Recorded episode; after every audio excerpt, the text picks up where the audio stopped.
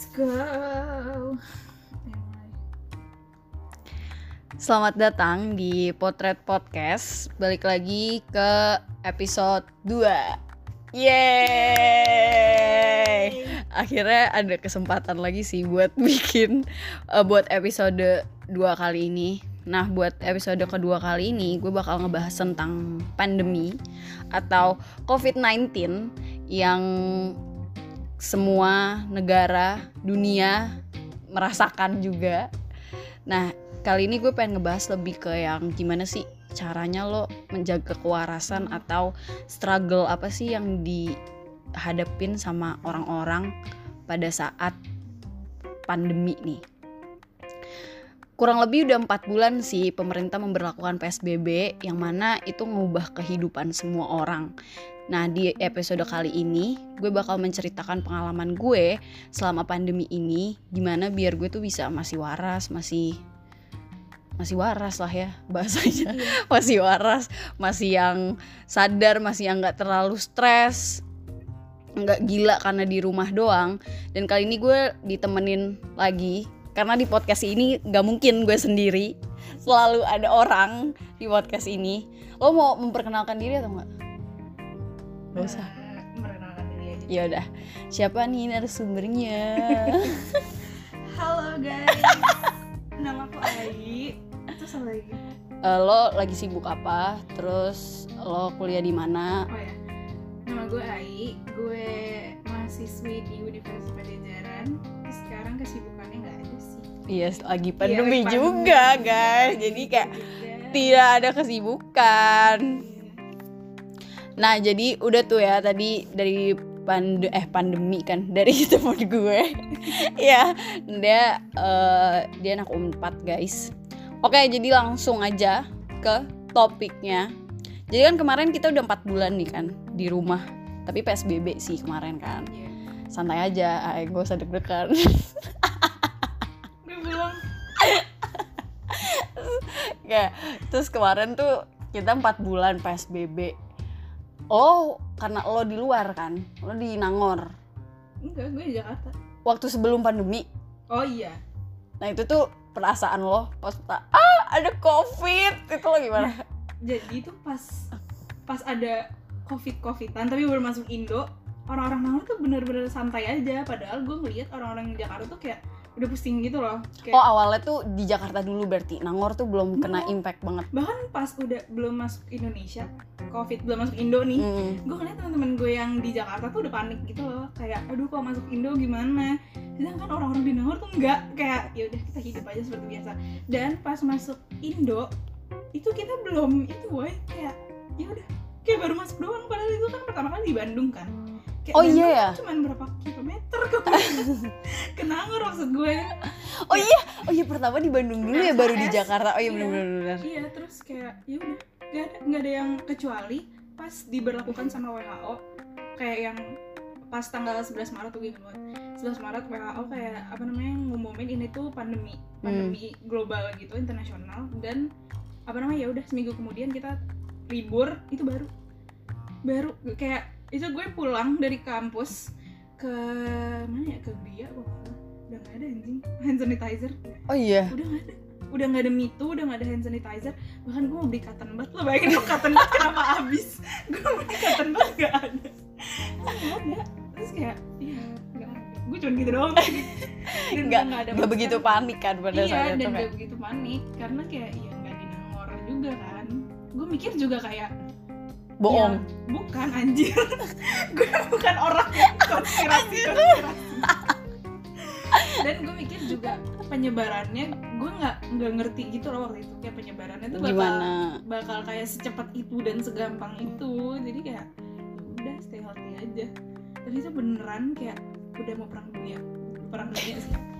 Gila ya, kayak udah pada habis anjir, kayak penjarahan tau gak sih. Iya. Kayak penjarahan beneran di Nangor, udah mana Nangor kecil anjir. Itu doang. Dan terus bertahan hidup gimana? Terus lo itu apa namanya abis ya udah tuh ada penjarahan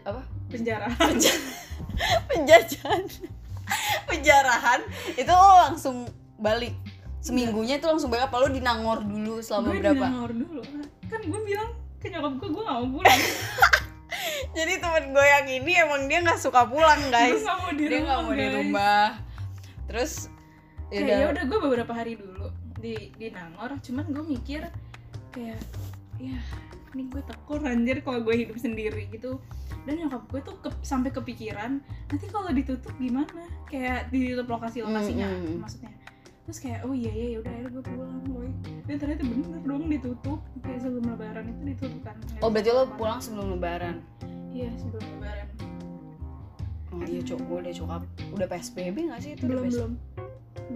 Oh belum. PSBB tuh kita dari Maret kalau di Jakarta ya? Iya. Tapi kayak seminggu setelah pengumuman Jokowi itu kayaknya.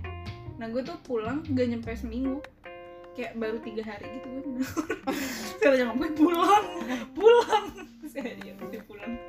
Tapi kan kita juga ada temen yang selama covid dia di Semarang. Apakah kita perlu shout out ke orangnya? Ini bener-bener dia betah banget anjir. Yang gue bingungin kenapa orang tuanya juga gak nyariin gitu. Orang tuanya juga kayak aku lupa. Pas lebaran gue telepon tuh orangnya, gue juga kayak gimana jir kabar lu kayak gitu. Sian banget. Jadi banyak orang-orang yang terjebak di yang nganggur. Iya. Dan mereka mungkin yang nganggur kayak, yang merantau. Iya. Dan mereka mungkin mikirnya kayak ya mendingan gue di sini, soalnya di Jakarta tuh udah zona merah parah semua. Banget. Benar sih. Persebarannya cepet gitu. Terus kan sekarang ini udah masuk new normal kan. Iya. Tapi tetap aja nggak sih? Iya, gue tuh nggak suka tau kalau misalkan orang bilang new normal. Soalnya kayak lo lihat deh di kalau misalkan di peta itu ya yang persebaran, Jakarta tuh masih zona merah anjing, lo nggak bisa ngomong new normal deh. Iya. Soalnya kayak somehow untuk orang-orang yang kayak yang awam gitu ya, itu tuh jadi kayak terdoktrin gitu di mindset mereka. Bener. Ini tuh udah new normal. Kayak enggak anjir, masih ada kok, masih banyak. Bahkan yang lagi hype banget lo kan si Anji Drive itu udah nggak anggota Drive kali. Oh ya udah ya Anji penyanyi itulah ya, dia kan yang yang percaya sama konspirasinya si covid. Kayak menurut gue itu juga parah banget sih, kayak lo lihat dong anjir. Walaupun gue juga agak setengah percaya sih, maksudnya kepercayaan gue kepada pemerintah tuh kayak beneran covid tuh segini atau sebenarnya banyak. Tapi karena jujur aja keluarga gue tuh belum ada yang pernah rapid.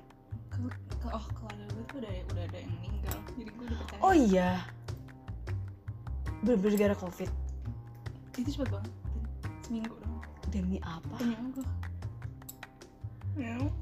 Itu minggu-minggu pas pokoknya di grup lagi ramai kayak ayo dong ketemuan. Terus kayak yang gue bilang gak bisa.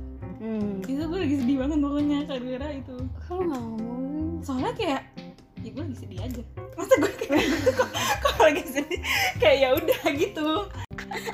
Lanjut ya nih kan, walaupun new normal tapi pasti 80% itu kita tetap di rumah. Iya, jadi gue 100% kayak iya, lo 100% tetap di rumah karena lo gak ngapa-ngapain.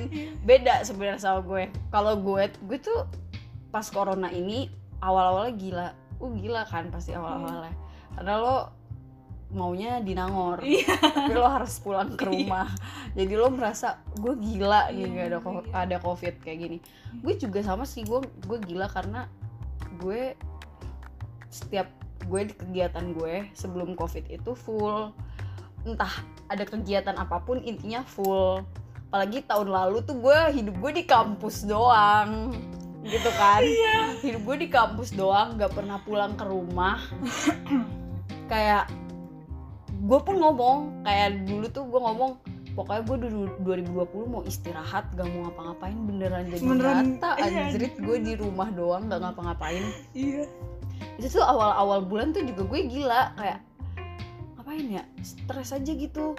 Ini gue mau keluar tapi covid kayak gue nggak bisa. Gue tuh dulu bisa kali tuh di rumah paling hari Sabtu apa hari Minggu, udah pilih salah satu, sisanya tuh gue pasti keluar.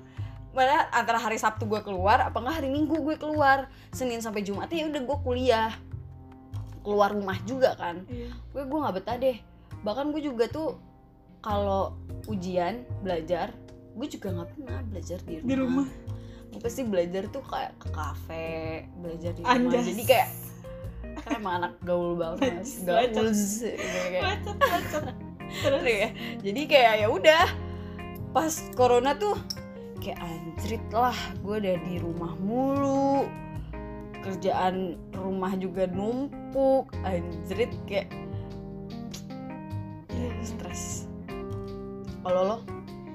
Gue sebenarnya stresnya bukan karena kayak gue nggak bisa keluar gitu sih, kayak kan gue suka di rumah, kayak kalaupun di Nangor gue juga di kosan, maksudnya kayak tapi kalau di Nangor gue punya space sendiri gitu loh, kayak gue nggak disuruh-suruh, gue kayak nggak dipanggil, even gue disuruh makan aja tuh gue kadang kayak ya udah sih nanti juga makan gitu, jadi gue tuh kayak ya gue tuh lebih kayak gitu sih. Terus kayak semenjak di luar aja kan orang-orang, gue nggak tahu kenapa jadi sensitif gitu ya, anggota keluarga gue tuh jadi kayak dikit-dikit marah. Nggak, tapi kayak semua sih, gue juga kayak karena gue males banget di rumah tuh karena itu semua orang marah-marah, kayak gue bingung banget sumpah. Lanjut.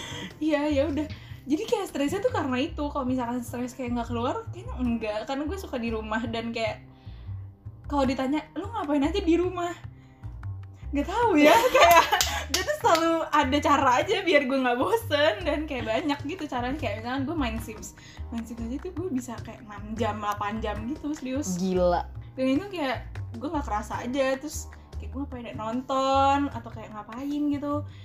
Jadi kayak sebenarnya stresnya beda sih. Terus gue mulai stresnya tuh gue baru nyadar apa sebenarnya gue mulai stres itu pas kayak kan karantin, tapi orang-orang tuh tetap bisa produktif gitu loh somehow, dan kayak menghasilkan sesuatu gitu, kayak jualan-jualan musiman gitu kan, kayak follow ya guys. Nah gue tuh enggak, karena gue kayak ya gue nggak suka aja jualan, kayak ngerti nggak sih, gue nggak suka aja jualan, meskipun kayak gue pengen gitu. Gue itu a lot of effort gitu loh. Sedangkan waktu itu gue inget gue masih dapat job kayak apa namanya ngedesain tuh, gue masih dapat. Pas akhir-akhir ini tuh udah nggak ada gitu loh, kayak aduh aku tidak menghasilkan duit. Sementara orang-orang tuh kayak kok hidup lo kayak nggak berasa kekurangan, iya, hidup gitu lo baik-baik aja. Nah mulai gue di situ stresnya bukan karena gue kayak nggak bisa keluar gitu, gue stresnya tuh karena itu kayak kok gue. Terus kayak pas banget ulang tahun gue tuh kayak pas ini kan, pas corona. Sama kayak, sih gue udah 20 tahun tapi gue nggak ngapa-ngapain. Kayak diingatan gue pas SD dulu tuh gue tuh 20 tahun tuh udah dewasa gitu, udah ada bayangan gue pokoknya di umur 20 tahun gue harus kayak gini. Iya, tapi corona menghadang. Iya anjir parah banget. Ya udah sih itu doang stresnya, tapi tuh kayak emang berkepanjangan gitu sih. Tapi gue juga sih maksudnya itu masuknya lebih ke karena kita punya waktu sendiri selama corona ini kan, sama karantin, jadi kita kayak mikirin diri kita, lebih mikirin diri kita, lebih mikirin kayak gue yang biasa ada kegiatan di kampus, terus sekarang oke, gue ada kuliah, tapi kan kadang kuliah juga nggak efektif gak sih, kadang dosen masuk, kadang enggak. Jadi kayak kesana ya kayak kita libur aja di rumah, libur panjang. Nah itu tuh kayak kalau misalnya lo ke kampus, lo pasti ada lah paling nggak bersosialisasi sama orang-orang, lo ngobrol sama orang, lo dapet pengetahuan dari obrolan itu kan. Tapi kan ini enggak, kayak lo hidup sendiri kayak bener-bener di dunia zaman purba gitu. Di goa dia gitu kan, lo hidup sama HP sama internet, udah kayak gitu doang. Iya banget, kayak meskipun gue ansos ya terbilangnya, kayak gue sih ansos banget sih. Iya gue ansos banget, tapi gue nyadar juga kalau misalkan apa namanya untuk menjaga kewarasan tuh lo harus ngobrol sama orang. Iya bener-bener. Gak mesti deep talk jer, kayak small talk tuh diperlukan juga gitu loh. Nah tapi karena gue stres sih, jadi gue kalau stres tuh emang gue nggak bisa ngobrol. Kalau lo tipe yang stres, lo diem dulu. Iya, gue nggak bisa ngobrol sama orang. Bahkan gue kayak ya udah, gue kalau perlu menjauh gue menjauh dah. Nanti gue baliknya tuh pas lo udah normal. Iya gue udah normal gitu. Karena gue nggak suka kayak misalkan, karena orang tuh bisa kena semprot anjir sama gue kalau misalkan gue itu, dan parah banget gue kena semprotnya. Kayak aduh maaf banget ya kalau ada kena semprot. Lo bisa kayak marah ke orang gitu. Iya, ketus sih kayak ketus gitu. Gue nggak bisa marah. Kayak lebih kayak pansi gitu. Iya. Kayak lo tuh lo gitu. Iya kayak ya lo nyadar dong. Padahal kayak aku apa yang harus disadarkan kata teman-teman gue. kayak udah gue fade away gitu, lebih kayak gitu sih. Kalau perhatiin emang kan gue, lo nyadar gak sih gue tuh kayak udah jarang ngepost lagi di apa? Di IG. Iya, iya. Iya. Sebenarnya kan kayak nggak ada yang perlu dipost juga ya. Kayak kehidupan gue kayak gitu-gitu doang. Udah. Dan gue mengurangi juga. Gitu sih. Bagaimana menjaga kewarasan? Ini kan lo udah kayak yaudah nih gue stres. Terus kayak lo menjaga kewarasan gitu. Sama sih. Kalau gue juga kayak lebih ke itu, gue produktif. Ya lo produktif ya. Jadi karena lu gila banget, Ay. Dulu tuh gue bener-bener yang wah, gue pernah sampai di titik gila banget. Terus gue sadar, dan gue kan tipe orang yang gue suka ngomong. Makanya kenapa gue buat ini, karena gue suka ngomong kan. Nah, gue tuh sampai di titik gue udah ngobrol sendiri sama diri gue sendiri. Tapi kan lo emang kayak gitu gilanya. Kan lo emang kayak gitu. Terus lo ngobrol sendiri kan? Iya, emang sebenarnya dari SMA gue kayak gitu kan. Waktu itu ke gap sama Raisa, gue lagi ngobrol sendiri. Terus dia nanya ke gue, Tin lo ngobrol sama siapa? Iya, dia ngomong kayak gitu. Tin lo ngomong sama siapa? Hah? Emang gue ngomong ya? Kayak gue gak sadar kalau gue ngomong gitu loh. Shout out to Raisa. Ya, ya Raisa. Terus abis kayak gitu, ya udah gue ngobrol sendirinya tuh udah dari yang tingkat biasanya ya. Kalau gue lagi sibuk ya itu cuma diselang-seling malam, atau kadang seminggu gue bisa nggak ngomong sendiri karena gue udah sibuk kegiatan lain. Gue jadi kayak tiap hari ada kali deh pagi pas gue lagi makan sarapan atau apa, gue ke belakang ke taman terus gue kayak diem sambil ngomong, iya ya sebenarnya tuh gue bener-bener ngomong kayak gitu. Itu udah sampai tingkat kegilaan gue deh, kayak gila banget saking gue nggak pernah ngobrol sama orang ya kan. Gue juga yang pokoknya tuh gue udah ngobrol sendiri udah. Kalau misalnya masih gila juga, gue masih nggak bisa memanage itu dengan baik, masih gila juga, yaudah gue ngechat teman-teman gue, semua teman gue chat. Hai. Bener-bener kayak lu juga gue chat kan, kayak lagi ngapain apa nggak? Lu lagi apa? Gila apa nggak? Gue udah ngechat kalau gue udah gila banget ya. Tuh jadi tuh sebenarnya lingkungan gue tuh lingkungan produktif, Ay. Makanya gue gila juga sama yang lo bilang itu. Kayak teman-teman gue tuh pada ngelakuin hal-hal yang produktif, sementara gue kayak cuma nonton K-pop, cuma kayak gitu-gitu doang. Kan ya Allah, udah gitu kalau buka Twitter juga orang-orang kayak gue udah gini apa enggak, udah yang sampai gimana-gimana gitu kan. Gue jadi kayak aduh gue masih kayak gini-gini aja, gue belum ngapa-ngapain. Nah, itu tuh yang bikin gue stres. Makanya sebenarnya bukan gue nyari temen yang gabut juga sih sebenarnya, cuma kan kayak teman-teman dekat gue itu ya rata-rata dia ada kegiatan gitu. Jadi pas gue chat lagi apa, bentar ya gue gini, terus ya udah akhirnya gue nyari tuh chat temen yang emang lagi nggak ngapa-ngapain juga. Ya udah sama gue paling ngomong kayak gue udah gila banget nih. Kayak gue udah gila banget bro, udah sumpah ajak gue ngomong. Mending kayak gitu. Gak jelas banget sih. Iya sih, tapi untuk orang-orang yang demen ngomong dan ekstrovert pasti. Tapi gue gak ngerasa gue ekstrovert tau. Gue kadang semenjak Corona mengubah apa dalam diri gue. Itu gue jadi introvert. Enggak serius anjrit. Demi apa? Gue tuh jadi kayak males ketemu orang. Maksudnya gue ketemu orang sama orang-orang yang gue kenal aja. Iya. Kayak kalau ketemu orang baru tuh gue males. Terus kayak kalau nggak penting-penting banget ya males juga. Kayak itu sih. Terus jadi kayak nyaman sendiri gitu loh. Yang tadinya gue kayak gue butuh orang, gue kayak paling enggak gue harus teleponan sama orang, kayak harus ketemu orang setiap hari. Kayak sekarang gue jadi oh ya udah gue sendirian full. Tadinya gue nggak bisa, awal-awal corona itu gue selalu chatan sama temen gue satu ada, itu tuh gue selalu ngechat dia tiap hari, kayak bener definisinya orang pacaran. Kayak gue ngechat dia mulu tiap hari. Terus sampai gue mikir gue nggak enak kan, karena nih orang produktif sementara gue enggak gitu kan. Jadi gue chatnya tuh udah kayak chat sama diri gue sendiri, Ay. Jadi gue chat panjang gitu, terus dia gak pernah bales gara-gara dia sibuk.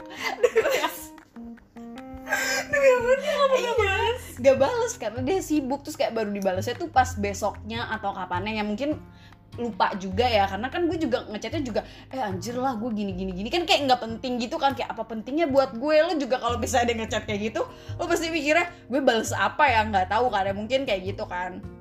Nah ya udah, sampai akhirnya gue ngechat sama dia tuh gak pernah dibales-bales. Ya udah akhirnya gue berusaha untuk yaudah deh, gue ini dulu deh, gue diem aja, kayak gue nggak usah. Gue banget, ya kan? Anjir, kayak gue, lo sama mikir kayak ini tuh gue penting gak sih chat curhat kayak gini ke dia, soalnya dia sibuk gitu kan. Kayak orang tersebut sibuk, jadi kayak bukan sih udah nggak usah.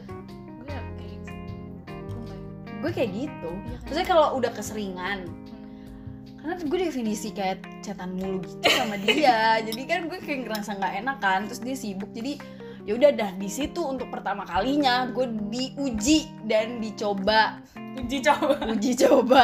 kepada diri gue sendiri untuk yuk kamu bisa yuk sendiri gitu, kayak lo bisa nggak tergantungan sama orang lain, karena orang-orang tuh kan ada ya yang bisa jalan ke mall sendiri, nonton sendiri, kayak lo kan. Iya, gue tau banget emang kayak lo kayak gitu. Gue tuh belum bisa ke tahap itu. Gue baru bisa kayak gitu waktu itu gara-gara ada satu film, gue nggak tahu, kayak gue udah nggak punya pacar. Film terus apa? Temen gue ada deh film horor. Dulu gue punya pacar ya, gue masih enak ngajak dia nonton ini, ayo sampai kira ya udah putus gak punya pacar. Teman-teman gue nggak suka karena gue sukanya film horor. Teman-teman gue tuh nggak ada yang suka film horor. Gue mah punya teman-teman nggak ada deh yang satu kesamaan, beda semua, sumpah. Udah nggak suka. Akhirnya gue putuskan untuk ya udah deh gue nonton sendiri. Dan itu aneh banget rasanya. Kayak yang pernah cerita lo nonton sendiri. Iya, aneh banget. Yang biasanya itu jadinya gue ngomong sendiri karena biasanya gue ngobrol sama orang lain. Itu deh. Apa orang di bioskopnya kayak nggak ngelihat itu? Ini orang jangan-jangan biasa ada yang jagain sebelahnya. Nggak, biasa itu gue kalau nonton sendiri tuh satu row itu gue doang. Karena gue selalu mintanya yang jam pagi, yang kayak jam 11. Itu juga waktu itu lagi libur-libur gitu juga kan. Jadi ya udah gue daripada gue bingung, teman-teman gue juga dia pergi sama teman-temannya lah, sama apa keluarganya lah. Itu keluarga gue tuh keluarga rumahan banget yang enggak pernah pergi kemana mana. Iya. Jadi itu sih bener-bener itu perubahan sih. Jadi kayak gue enggak ngerti ya gue introvert apa enggak. Intinya kayak sisi introvert lo sekarang lebih gede gitu nggak sih? Iya. Sisi ekstrovert lo.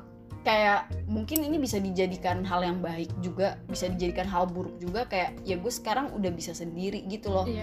Sehari gue nggak komunikasi sama orang di luar. Nggak sih, sebenarnya keluarga gue juga individualis sih. Kayak gue keluarga gue tuh nggak pernah yang nanya, kamu apa kabar atau kayak Sal gitu, nggak pernah.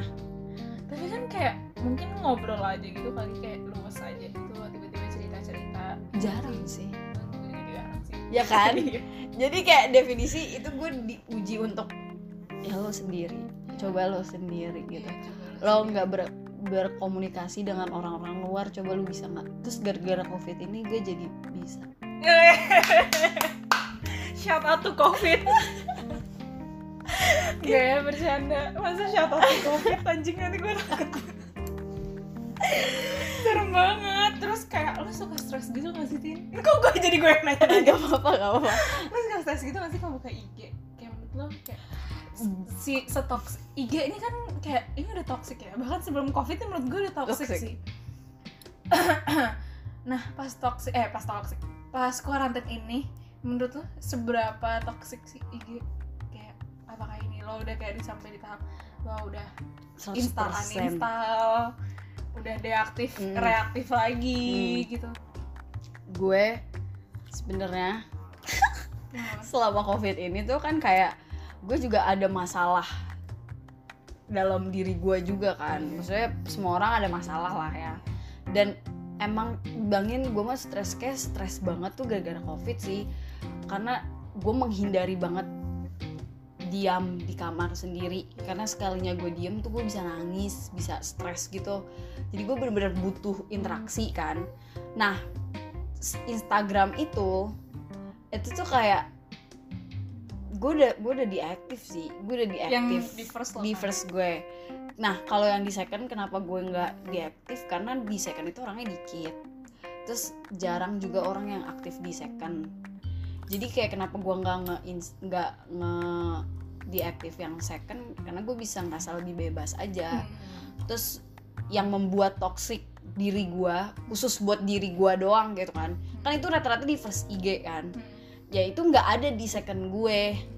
Jadi ya itu gue sih udah deaktif sih kalau gue, kayak udah menurut gue emang Instagram, dan gue udah lumayan lama tuh gue deaktif. Sampai akhirnya gue comeback bulan ini. Comeback gue. Kalau gue sambut gak, gue shout out di SG, shout out sosmed. Comeback setelah comeback. Lo berapa bulan? 3 bulan lebih. Itu gue bener-bener gak, karena sumpah beda banget sih. Kayak pas gue buka first IG, itu semua hal toxic tuh ada di situ semua. Gue tuh kayak, aduh gak bisa deh, gak bisa, udah gak bisa. Sebenarnya kayak yang ngebuat toksik itu kan sebenarnya kita ya. Iya, pikiran cuman kita sendiri. Cuman kayak emang naturalnya tuh pikiran manusia tuh pengen kayak pasti bakal ngerasa ketinggalan gitu nggak sih? Kayak ya itu bagus bener ya, kayak berarti lo nyadar nih posisi lo udah di mana gitu. Cuman kayak itu tuh kadarnya banyak gitu loh di Instagram, kayak ya followers lo berapa deh sekarang, gue tanya 400-an kan. Itu banyak sih, maksudnya kayak pasti banyak konten-konten yang bikin toksik kita, gitu kayak pikiran jadi toksik, kita merasa minder dan gimana-gimana gitu. Gue juga sih, gue sebenarnya kayak nggak deaktif IG gue karena gue masih ada keperluan gitu, kayak gue kan masih ikut kepanitiaan nih, jadi kayak gue ngepost apa. Gue juga ikut kepanitiaan Ay, tapi gue mikir kayak nggak deh, gue lebih mementingkan diri gue sendiri. Gue juga buka kalau cuma ngepost doang, udah habis itu gue nggak ngeliat SG siapa lagi. Iya sama dan, sih. Menurut gue, second gue itu juga toxic anjir. Oh, lu juga ngerasa toxic? Menurut gue second gue toxic. Gue tuh pas awal kuliah, kan gue sangat gak deket ya sama temen kuliah gue. Karena somehow di fakultas gue tuh kayak gue jarang aja ada yang nemu yang klop sama gue. Malah gue klopnya sama anak-anak fakultas lain gitu loh. Nah, terus gue tuh sangat menghindari orang dari kuliah dari kampus gue ngefollow second account gue karena di situ doang tuh gue cuma bisa bebas kayak ya udah lo ngefollow first gue aja lah. Nah, sampai gue nulis doang di bio gue yang gak deket jangan follow. Tapi tetap aja dia yang ngefollow. Terus gue kayak ya udah, dan gue ngerasa di second gue tuh udah toxic. Tapi ini menurut gue nya sih, bukan second gue-nya. Iya, bener. Ini menurut gue nya. Jadi tuh gue kan emang kalau gue sedih dan gimana pokoknya itu gue jadi lebih mudah menyerap energi emosi dari orang lain gitu. Kayak misalkan orang lagi sedih, gue tuh bisa ikut sedih. Terus gue kayak misalkan lo misalkan suka galau-galau gitu atau lo suka kayak marah-marah gitu, gue tuh sering kayak lo kenapa sih Tin, kayak gue tuh jadi ikut mengharapkan, gue jadi ikut sedih. Terus gue jadi kayak kenapa sih lo gak cerita ke gue? Terus gue sedih tuh, gue kayak gila gue udah jauh banget sama lo Tin, gue jadi mikir kemana-mana. Terus gue kayak nih gue buka second IG, gue cuman suka ngeliatin SG artis-artis doang. Kan menurut gue itu kayak nggak akan bisa gue capek juga. Jadi gue suka ngeliatin kayak RLV-nya. Itu gue paling sering ngeliatin RLV-nya. Terus kayak ya udah. Tapi lo kalau misalnya sama artis Indo gitu lo nggak ngerasa kesaingi? Maksud gue kayak lo ngeliat.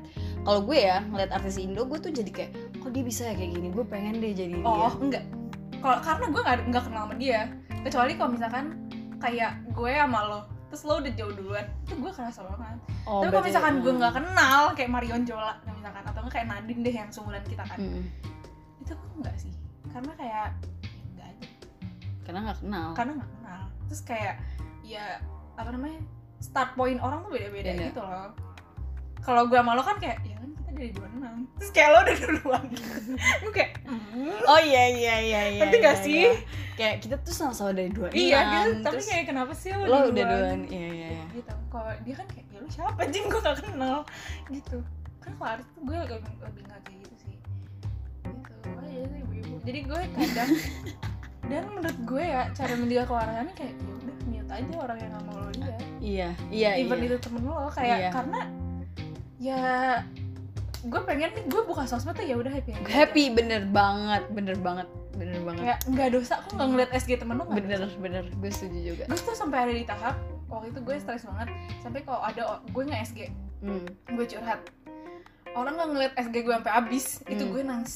Demi apa? Gue nangis karena kayak tuh kan lo nggak mau dengerin curhatan gue, lo gitu. Ngerasa bersalah gitu ya, kayak lo kayak ngerasa tuh kan nggak penting, iya, bener, orang nggak iya. Orang nggak kan mau dengerin, padahal itu gue di close friend gitu loh, close friend gue tuh dikit banget, kayak tuh kan ya udah gue delete, gue lo sering kasih gue, lo ngelihat gue ngedelete gitu kayak sering gitu deh, atau nggak kayak ada yang kepotong-potong gitu videonya. Kayak pas lo lagi gila, gue juga lagi gila sih. Iya, jadi makanya. Kayak kita sama-sama gila di masalah kita masing-masing. Iya kan, makanya. Jadi kayak terus ya udah abis itu kayak ya udah.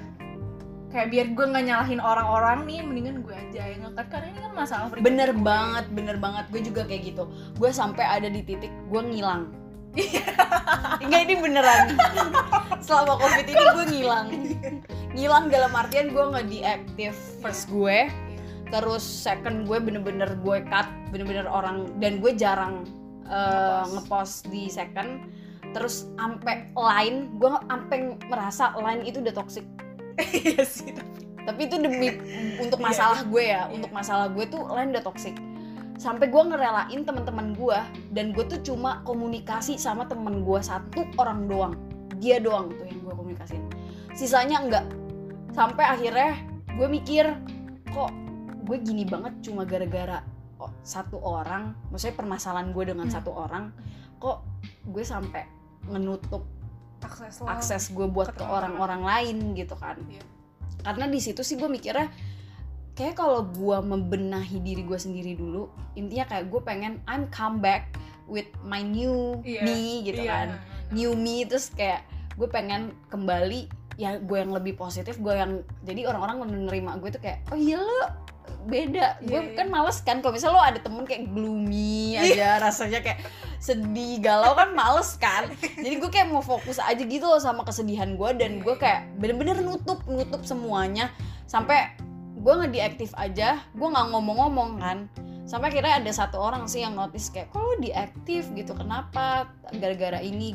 Terus gue bilang iya emang lagi kepengen aja, dan menurut gue gak bagus aja buat mental dan diri gue gitu. Jadi ya udah gue deactive aja gitu. Itu sampai gue ngilang, sampai akhirnya gue pun mikir kayak gitu, udah nggak ada orang yang peduli sama gue. Iya. Emang kayaknya. Gue sampai di titik itu, sampai gila. Gue bener-bener orang-orang nggak ada yang peduli sama gue apa ya? Kayak orang-orang gue lagi sih? Gila. Iya kayak gue lagi gila kayak gini, terus nggak ada yang nanyain gue. Nggak ada yang nanyain bener, dan itu selalu gue terus yang nanya. Nggak ada sih kayak yang nanya ke gue kayak lu lagi apa gitu, nggak ada. Sampai akhirnya gue mencari kebahagiaan sendiri, tapi sama orang-orang yang gue tuh ngerasa nih orang udah deket sama gue, tapi kok dia nggak pernah nanyain gue ya. Wah gila, itu sedih sih. Iya tuh gue ngerasain banget, gue pernah tuh kayak gitu gila. Akhirnya gue nge-cut, ya udah gue nge-cut, gue kayak gue nge-uninstall Line. Jadi orang-orang yang tahu gue hidup itu cuma di WA doang. Karena Line gue udah hapus. Sampai gue tulis kalau mau ada yang penting nge-WA gue aja kan. Karena gue masih ada terikatan sama panitia bener juga. Iya. Terus udah sampai akhirnya gue chat cuma sama satu orang, terus gue balik lagi ngumpul lagi tuh sama teman-teman gue. Mereka nanya kayak lo kemana gitu, lo kenapa deh, kok gue udah nggak pernah ngeliat lo gini-gini. Ya gue bilang iya gue gila, gue bilang aja gitu, gue stres. Aduh gue stres, gue yang bener-bener ya gue pengen gue sendiri dulu deh, gue membenahi diri gue sendiri dulu, sampai yang oh gue udah siap buat balik lagi ke dunia gue. Iya benar, gue juga kayak gitu. Tapi gue lama, sekarang. Kayak nggak sampai sekarang udah mendingan. IG gue udah balik lagi yang first, karena mikirnya udah kayak udah ya ngapain lagi, apa yang mau gue ingin lagi sih, emang nggak ada benefitnya di gue. Kayak dengan cara lu menutup dan lu menghilang, lo tuh stres sendiri. Padahal menurut gue ya kalau lu stres sebenarnya sih bisa sih lo membenahi sendiri. Cuma kalau udah kelamaan gitu kayak lo emang butuh orang, harus ada orang yang datang ke lo, yang support lo, yang bilang kalau lo ngapain sih kayak gini, udah lah nggak usah gila, nggak usah bla bla gitu. Gitu deh. Ya udah tuh gue sampai akhirnya temen gue nanya lo kenapa, terus gue bilang iya gue gila, gue sebenarnya lagi ada masalah gini. Terus kayak oh ya udah deh terus kayak baru berempati. Terus gue baru sadar sih oh mereka ternyata peduli. Gue termasuk orang yang sensitif juga ya kayak lu, yang kayak nih orang kalau nggak peduli sama gue udah deh gue unfollow aja. Tapi kalau itu case-nya maksudnya kayak ya gue juga gak deket gitu loh sama orang itu, ngerti gak sih? Oh iya, tapi kalau ini gue deket. Kalau deket kayak ya kali gue unfollow aja. Goblok. Dan gue kayak ya orang sebenarnya gak peduli gitu sih. Iya kan? Udah sedih gara-gara di rumah mulu itu sih. Iya. Ya gue sadar sih kayak emangnya lo mau Ayi ngasih tahu ke orang? Karena gue tuh sering banget kayak udah deh lo nggak usah tahu masalah gue. Karena kayak ya lo nggak bisa nolong apa apa juga. Tapi itu parah sih, kayak nggak bagus sih sebenarnya kayak gitu. Kayak emang harus ada teman cerita. Tapi cuman tuh gue nggak suka aja kayak. Tuh kan lo kayak gitu doang, kayak gitu ngerti gak sih? Biasanya gue harus cerita tuh kan kayak mana kayak gitu doang, gue pengen tahu doang ya kan gitu. Makanya gue tuh lebih baik gue cerita ke langsung ke yang profesional, karena gue tahu nih sedih gue tuh udah berkepanjangan bahkan dari gue mulai kuliah sih kayaknya. Lo nggak tahu ya, gue pernah cerita anjir gue iya. Nah tapi dari situ tuh gue belum pernah seek profesional gitu, karena gue sempat ada sunny face gitu loh, kayak udah apa namanya, kayak udahlah gue udah baikan kok, tapi kayak ternyata enggak. Terus kayak udah kuarantin lagi anjir, kayak gue gak mau balik lagi ke masa-masa itu. Tapi kayak beneran nih gue bisa kok, karena gue udah melewati itu. Gue jadi kayak gue harus tahu nih fasenya biar keluar tuh kayak gimana. Gue kayak gitu kayak jadi, tapi sekarang lebih mendingan sih, meskipun kayak gue tetap terlihat hilang aja di sosmed. Cuman kayak sebenarnya enggak, sebenarnya kayak maksudnya sebenarnya gue sekarang biasa aja gitu. Cuman tetap gue pengen ke Nangor. Tetap aku ingin back ke Nangor. Iya, seperti itu. Ya udah, sekarang dimana kita negative vibes terus. Iya, dari tadi kita ngomonginnya kayak dari tadi kita stress, kayak stres gila. Emang kayak hidup gue sama temen narasumber gue kali ini tuh emang gila sih selama pandemi ini tuh emang. Alhamdulillah kita sama. Kayak kamu pilih sendiri kok. Iya sih, benar. Sama mungkin akan sama juga kali ya sama para pendengar iya. Potret ini iya. Yang nggak tahu berapa lah yang bakal dengar. Shout out buat kalian yang lagi struggle, kita juga sama guys. Iya, kayak semua orang struggle sih. Iya, benar. Tapi benar, dari sekian banyak negativity-nya iya. Pasti ada positifnya masih.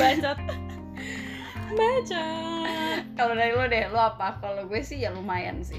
Lo dulu gak? Ya udah gue deh. Menurut gue positifnya banyak sih. Gue jadi ya lo tau kan gue tuh pemikir gitu. Gue suka mikir, atau enggak kayak gue agak-agak melankolis sih orangnya. Kayak gue suka mikir gitu, terus kayak pokoknya intinya gue kritis, cuman gue jarang aja berkoar gitu. Nah, gue jadi kayak lebih mikir itu sih, kayak gue pernah cerita di SG gue tahu yang lo jawab. Ya kan itu SG doang. Oh iya, para pendengar tidak mengetahui kalau SG pokoknya, apa. Ya gue lucu aja sih. Jadi tuh gue ngelihat ada satu temen gue. Dia tuh ngepost kayak dia tuh aduh gue takut kayak dia dengar terus nanti kayak dia merasa gitu. Intinya kayak dia ada satu pencapaian yang udah dia capai gitu. Dan lo ngerasa kejagoan. Enggak. Habis itu gue kayak gue tahu personality dia kayak lo tuh enggak ya emang pencitraan gitu loh kayak mungkin lo emang kayak gitu, mungkin lo emang kayak lo emang punya pencapaian, tapi gue tahu personality lo nggak kayak gitu. Dan di captionnya kayak gue bangga gue udah mencapai sampai tahap ini gitu intinya. Gue ngerasa kayak ya lucu aja, kayak lo ngerasa lo bisa jadi be the best version of yourself tuh ketika lo udah mencapai sesuatu gitu. Padahal be the best version of yourself tuh nggak mesti lo kayak lo apa namanya lo jadi apa, lo buka usaha kayak yang pernah gue bilang desk gue itu kan. Kayak padahal sekarang aja nih kayak dengan lo love yourself, kayak maksudnya love self love tuh kayak self love pencapaian, lo tuh bisa di saat lo sedih, di saat lo seneng, lo tuh ada selalu ada buat diri lo gitu. Kayak dalam artian lo tuh kayak nggak perlu kemana sih orang-orang, lo tuh nggak perlu nyari orang-orang karena lo bisa ngatasin sendiri. Kayak itu menurut gue tuh pencapaian dan proses-proses lain yang nggak orang lihat gitu loh, kayak proses ke diri lo sendiri dan ke batin lo kayak bener kayak banget. Ke Tuhan lo bener itu, banget itu kan proses juga dan orang nggak lihat itu bener. Kayak lo nggak mesti ngerasa kayak gitu karena banyak banget orang yang berproses jadi lebih baik, cuman kayak emang nggak kelihatan aja kayak ya mereka nggak nunjukin ya dan ya nggak nunjukin dan emang kayak nggak kelihatan gitu nggak sih secara fisik ya. Dan iya, gue ngeliatnya kayak ya lucu aja. Dan orang-orang tuh kebanyakan stres karena itu. Kayak itu tuh bisa jadi toxic gitu loh ke orang-orang. Kayak oh ya, be the best version of yourself tuh kayak lo tuh jadi sesuatu yang besar gitu. Padahal kayak nggak mesti, menurut gue ya, menurut gue nggak mesti sih. Jadi kayak stop overthinking gitu, karena itu karena banyak banget nggak sih orang kayak itu, termasuk gue ya, termasuk ya, gue juga. Semua orang sih kayaknya selama pandemi ini kayaknya trending nomor 1 di pikiran itu overthinking. Gak bisa tidur, overthinking tuh udah kayak masalah pandemi banget. Iya makanya, terus gue ya mikir kayak ya jadi best version of yourself tuh lo gak mesti kayak mencapai sesuatu. Mungkin benar jadi best version of yourself tuh lo setelah mencapai sesuatu, mungkin benar, cuman kayak gak selalu itu gitu loh konteksnya. Terus gue juga jadi mikir kayak kita tuh semua nggak mulai dari satu titik gitu, ngerti nggak sih? Kayak ada orang yang udah terlahir kaya, jadi lo emang mencapai privilege. Iya, kayak ya jadi lo kalau mencapai sesuatu tuh ya gampang aja. Misalkan ada juga orang yang mulai itu dari titik terendah gitu loh, kayak misalkan dari ekonominya kurang atau kayak lo keterbelakangan mental gitu kan, itu kan kayak effortnya lebih banyak gitu loh. Jadi kayak kalau lo belum mencapai titik yang lo pengen itu, lo belum aja. Karena kayak ya kita semua nggak mulai dari suatu titik gitu. Jadi kayak kalau misalkan gue suka insecure gitu ngeliat orang, gue kayak suka mikir gitu kayak gue nggak mulai dari suatu titik yang sama orang itu. Atau kalau misalkan orang itu, tapi gue lebih insecure sama orang yang misalkan dia titiknya lebih rendah dari gue mulai, tapi dia udah lebih maju gitu. Itu gue lebih insecure kayak gitu sih. Kalau sama orang yang kayak ya lo emang udah kaya gitu, gue kayak gue bukannya kayak merendahkan gitu ya, gue tetap salut sih sama orang itu, karena pasti di balik semua pencapaian itu ada effort kan. Cuman gue balik lagi gitu loh ke diri gue kayak ya gue belum aja sampai di tahap itu. Kayak nggak apa-apa kok, terserah lo mau prosesnya cepat, terserah lo mau prosesnya lambat, ya udah terserah lo. Di dalam proses yang lambat itu lo bisa cari apa namanya hal-hal yang lain lagi. Kalau misalkan prosesnya cepat pasti lo fokus kan sama ke hal-hal itu. Terus gue kayak udah not take it slow aja gitu, karena gue ternyata baru sadar sih kalau nyokap gue tuh gak pernah kayak menuntut gitu loh. Palingnya terakhir SD sih nyokap gue menuntut kayak harus masuk SMP segini, tapi ternyata enggak gitu. Dan setelah itu kayak nyokap gue tuh gak pernah nuntut. Terus gue pernah ngobrol sama nyokap gue kayak ih masa temen aku udah kayak gini, masa temen aku udah kayak gini. Nyokap gue tuh kayak ya udah kalau kamu mau lakuin, kalau enggak ya udah kan namanya belum aja, kata nyokap gue ya belum aja. Terus gue kayak yes, emang belum aja. Iya, kayak tergantung lo gitu. Kalau gue mikirnya rezeki orang beda-beda. Iya benar sih. Nah cuman orang yang overthinking tuh nggak bisa dibilang kayak gitu. Kayak rezeki orang tuh beda-beda tuh nggak bisa. Lebih ke kayak ini sih kalau gue ngalamin overthinkingnya tuh kayak pantes aja lo nggak jadi dia, lo aja masih kayak gini. Jadi kayak bener-bener nyalahin, blaming diri sendiri gitu. Kayak itu juga parah sih. Parah makanya. Jadi kayak banyak kalau misalkan lo overthinking atau lo ngerasa nih kayak diri lo gak beres gitu. I mean kayak maksudnya gak harus selalu dalam keadaan happy juga ya. Setiap orang kan ada keadaan netral gitu kan. Misalkan lo kayak sedih terus gitu. Kayak banyak-banyak itu sih, banyak-banyak lo nyari. Kalau gue ya, ini kalau gue penyembuhan ya. Gue misalkan gue nggak depresi juga sih, depresi itu kan kayak lebih kelainan kan, itu kayak harus didiagnosa gitu. Misalkan gue stres yang berkepanjangan nih, gue banyak-banyak nyari validasi tentang kalau stres itu nggak apa-apa menurut gue. Dan kayak menurut gue kayak lebih mudah untuk misalkan ini gue itu sih, gue kayak nonton kayak apa namanya video ada seorang psikolog gitu nih, kayak misalkan lo sedih, kayak emosi itu ada sumbunya gitu. Misalkan dari negatif, netral, positif. Nah, lo tuh nggak mesti, misalkan lo sedih. Menurut kalau gue tuh lebih susah dibawa ke happy gitu loh. Misalkan kayak gue sedih terus lo kayak apaan sih, udahlah nggak usah dipikirin, atau nggak kayak jadi senang-senang gitu. Gue tuh nggak bisa gitu. Kayak gue tuh lebih bisa divalidasi gitu kesedihan gue, kayak nggak apa-apa lo sedih. Emang ini tuh, emang ini tuh wajar aja disedihin. Nah itu tuh kayak akan membuat gue jadi netral gitu. Dibandingkan membuat gue jadi happy gitu loh.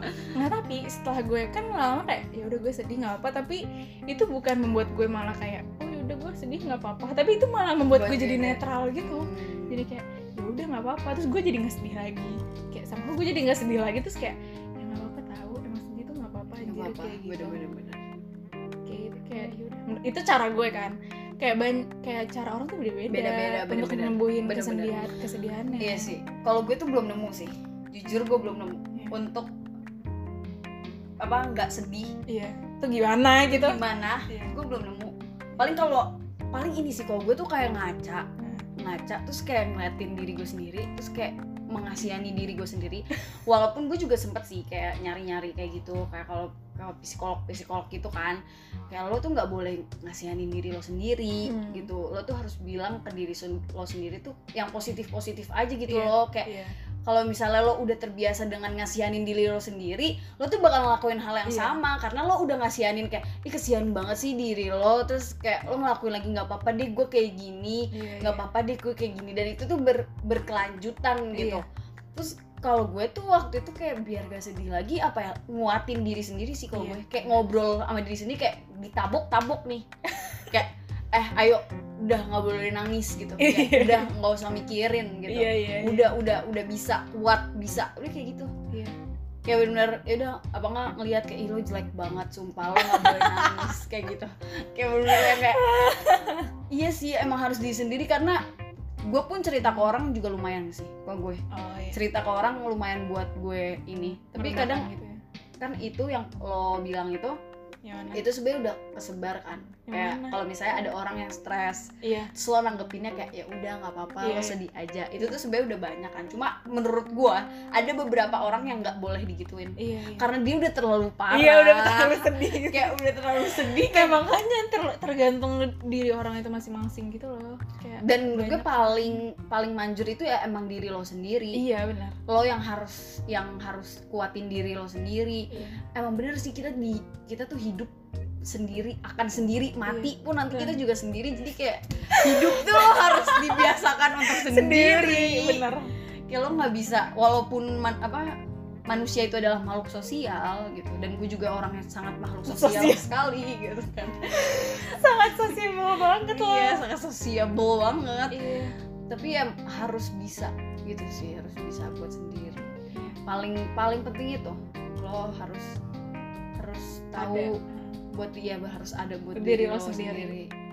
Ya, tapi itu susah. Itu proses. Sumpah. Itu proses banget. Kayak lo proses harus berapa kali lo jatuh baru bisa lo yang wow, gue udah bisa. Kalau gue kayak gini lagi, gue udah bisa harus ngapain. Iya. Itu kayak butuh berapa jatuh coba. Gue aja enggak siap boy kalau nanti gue jatuh kenapa. Ini so far sih nggak ada sih yang menjatuhkan gue aja yang jatuh sendiri. Iya benar, rata-rata gue juga kayak masalah gue selama stres gue selama covid nih ya dari gue nya, orang lain tuh nggak pernah gimana. Orang lain tuh nggak pernah kayak menjatuhkan gue gitu, cuma gue nya dari gue nya aja mau pikirannya kemana-mana gitu kan, dan itu sebenarnya wajar kayak lo mikir kemana-mana, apalagi kayak dikurung di rumah nggak bersosialisasi udah deh itu udah mana banget, apalagi kayak ya di lingkungan keluarga kan kayak nggak tahu ya kalau keluarganya emang deket gitu. Kalau kebetulan keluarga gue tuh biasa aja gitu loh, kayak kita ngobrol tapi nggak ngobrol deep talk kayak personal gitu loh. Sama nyokap bokap gue tuh paling nggak peduli sama anaknya. Gue nggak tahu sih sama Atira maksudnya sama adik gue yang lain, tapi kalau misalnya sama gue tuh gue dulu sering nangis waktu awal-awal covid, nangis mulu, kayak bener-bener nangis mulu. Itu ke bawah ngelihat mata gue bengkak udah kayak mata gue normal. Gila sih. Udah nggak peduli gitu. Gue nggak tahu ya nyokap gue peduli apa nggak peduli, tapi dari tingkahnya dia tuh kayak lebih kayak ya udah kamu urus aja masalahmu sendiri. Mama nggak mau ikut campur biasa kayak gitu. Iya sih, nggak tahu juga sih. Kalau gue kayak keluarga gue nyadar sih perubahan gue, pasti nyadar. Apalagi kayak adik gue yang sekamar sama gue tuh dia yang saksi hidup gue banget selama gue nangis selama covid ini, dia saksi hidup gue banget. Dia bener-bener yang oh kakak gue udah nggak pernah nangis di kamar, sesuatu pencapaian yang sangat tinggi gitu. Iya bener banget. Wah gila sih. Terus apa lagi ya positifnya? Kalau gue lebih karena gue nggak mau ketinggalan itu. Kalau lo kan masih mikir yang ya udah gue bukan dari titik yang sama gitu. Gue juga mikir kayak gitu sih, karena kalau lo bener-bener terpacu sama satu orang pengen sukses kayak dia dan lo mencoba kayak gagal dan segala macam, itu emang bikin lo stres. Tapi kalau menurut gue gini, kalau gue lebih ke cara warasinnya adalah setiap hari gue harus ngakuin sesuatu yang emang bermanfaat buat gue. Buat gue aja, gak usah buat orang lain dulu. Yeah. Kan lagi covid kayak gini gimana mau buat orang lain gitu, buat diri gue dulu aja gitu. Yeah. Misalnya kayak gue kan gak suka baca, gue baca sesuatu. Terus apa enggak gue jadi belajar apa, kayak kemarin gue lagi nyari-nyari gimana caranya gue biar nabung, tapi kalau di bank kan nabungnya gini. Terus gue belajar tentang reksadana gitu-gitu. Udah gue nontonin apa, belajarnya juga nggak baca, gue nontonin ada YouTube. Sengaja gue kayak gue mikirnya oh sengaja gue udah ngelakuin hal ini. Terus kayak nih bikin podcast ini gitu kan, itu biar gue juga pikiran gue nggak kemana-mana. Jadi gue fokus sama gue sama nyobain hal-hal yang nggak pernah gue coba sih. Kayak gue nih termasuk orang yang nggak punya pendirian ya, bukan yang nggak punya pendirian ya, tapi kayak gue mau dibawa kemana tuh gue masih bingung, karena gue orangnya ayo aja gitu loh. Kalau katanya Rafathar yang lagi trending gitu, cita-cita kamu mau jadi apa, yang dikasih Allah aja tuh gue.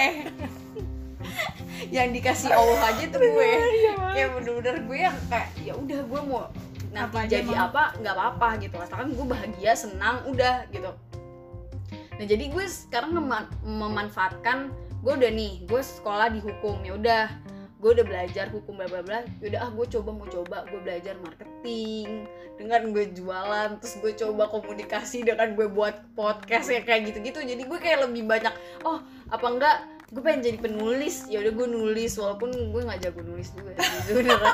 Jadi kayak gue mencoba aja semuanya, siapa tahu dari situ bener. Skill gue ada lebih kayak gitu sih. Gue mencoba hobi baru bener. Biar enggak stres. Bener banget tuh Hyung. Bener banget deh Hyung. Sumpah hobi baru gue apa ya? Pas kuarantin gue kayak gak gue pernah sih masak-masak gitu, cuman gak lanjut jera. Ya gak apa-apa sih. Gue kayak pernah bikin pai susu, itu doang yang berhasil. Gue kayak yes berhasil pai susunya. Udah gitu doang. Terus kayak gimana aja. Gue tuh pengen banget tau bikin, nggak channel YouTube juga sih, gue pengen kayak bikin IG gitu, kayak apa namanya, tahap-tahapan gue membuat rumah di Sims. Karena menurut gue udah jago gitu di Sims, kayak rumah gue tuh bagus-bagus gitu di Sims menurut gue. Terus kayak gue mesti belajar gitu sih cara ngeditnya, karena itu kan lama. Soalnya gue bikin bangun rumah tuh kayak bisa 2 jam sendiri. Gila. Gue malah ngiri loh sama orang-orang yang bisa into banget di game, karena itu bermanfaat banget sih buat lo kalau stres. Iya gak sih? Karena kalau gue tuh kalau stres kayak gue nangis dulu. Iya sih, benar. Karena gue gak into di game itu, jadi gue harus nyari hobi-hobi baru. Iya benar. Tapi itu lebih bermanfaat sih menurut gue daripada di game. Iyalah, pasti dari lo bisa membangun rumah di Sims lo akan menjadi bermanfaat. Iya sih, gue pengen kayak ya Allah, semoga aku berhasil menjadi arsitek Sims. Iya, karena gue kalau main Sims kayak ya udah gue bangun rumah doang, gak gue mainin orangnya. Demi apa? Iya, lu jarang banget gue mainin. Udah lu kayak jiwa-jiwa arsitek deh. Seru banget bikin rumah di Sims, kayak ada imajinasi tersendiri. Kayak misalkan di apartemen, karena di apartemennya punya 2 personality yang berbeda orang yang tinggal, kan dekornya beda tuh, iya kan? Lo ya, kebayang gak sih? Kebayang. Emang lo gak kebayang? Kayak misalkan lo bikin rumah, tapi yang personality misalkan kayak ceria gitu, kan padahal dekornya beda sama orang yang sedih. Sukanya edgy. Oh. Sedih. Habis dia kan nyamainnya sama gembira. Maksudnya yang cheerful gitu loh, yang kayak cheerful, colorful gitu, tapi beda di sana sama yang edgy. Yang edgy gitu. Jadi ya kayak seru aja, banyak yang bisa dieksplor gitu guys. Kok kita jadi ngomongin Sims? Yaudah nih, per-covidan positif negatifnya udah. Terus kalau menurut lo, ini sesi terakhir kalau di potret itu, gue bingung juga sih sebenarnya mau lo bilang potret lo memandang si covid ini kayak gimana? Maksudnya gimana nih memandangnya?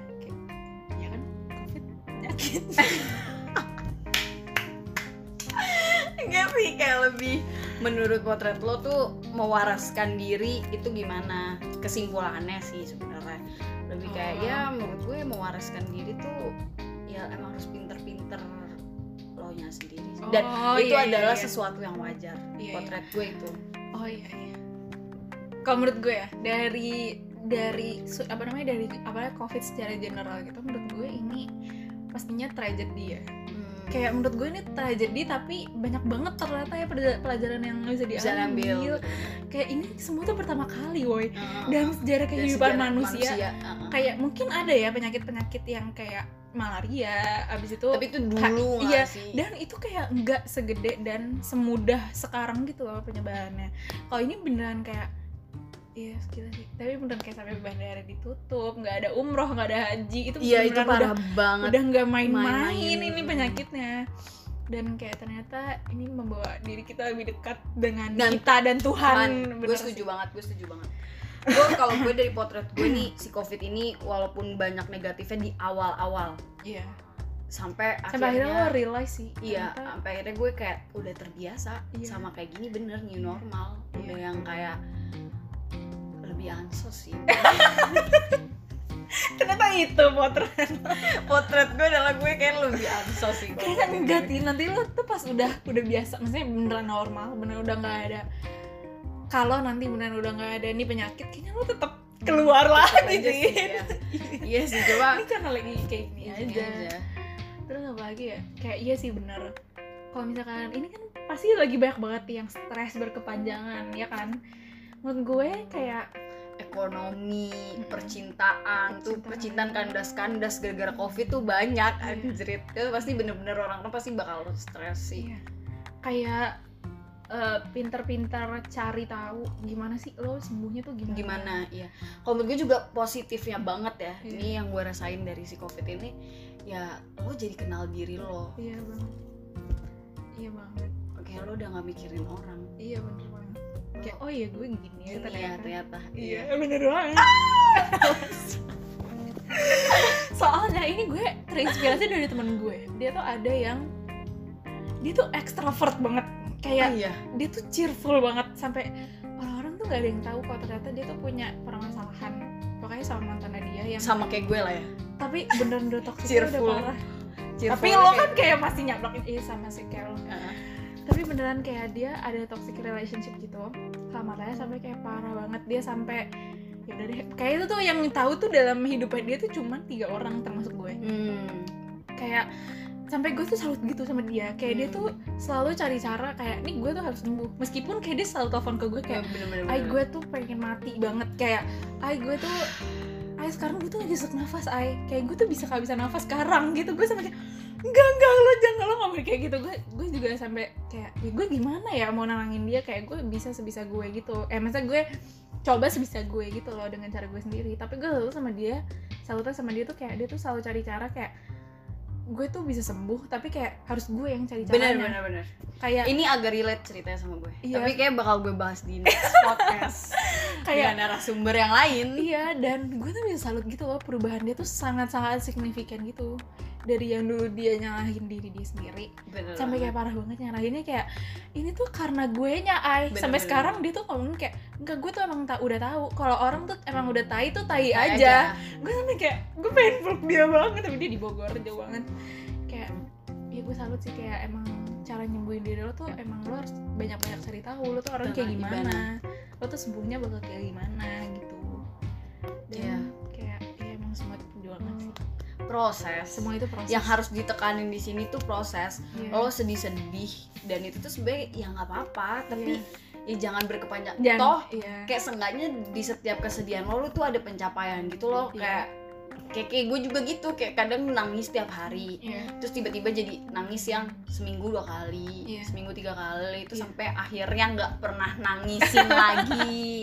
Kan kayak suatu pencapaian yang banget. Iya tuh bener-bener gue sih kayak gitu juga sih sama. Kayak jadinya gue kenal diri gue, terus yang tadinya karena gue udah punya masalah sebelum COVID dan gue nggak mau di rumah, terus gue tuh kayak di sini tuh dipaksa untuk lo harus di rumah, mau ada masalah apapun ya lo harus di rumah walaupun lo nggak betah sendiri, lo harus lo hadepin gitu kan. Biasanya kan kita kabur kan, kayak gue ketemu orang-orang aja lah biar gue nggak sedih, terus balik ke rumah lo jadi sedih lagi. Nah ini tuh menurut gue COVID tuh latihan gitu loh buat lo.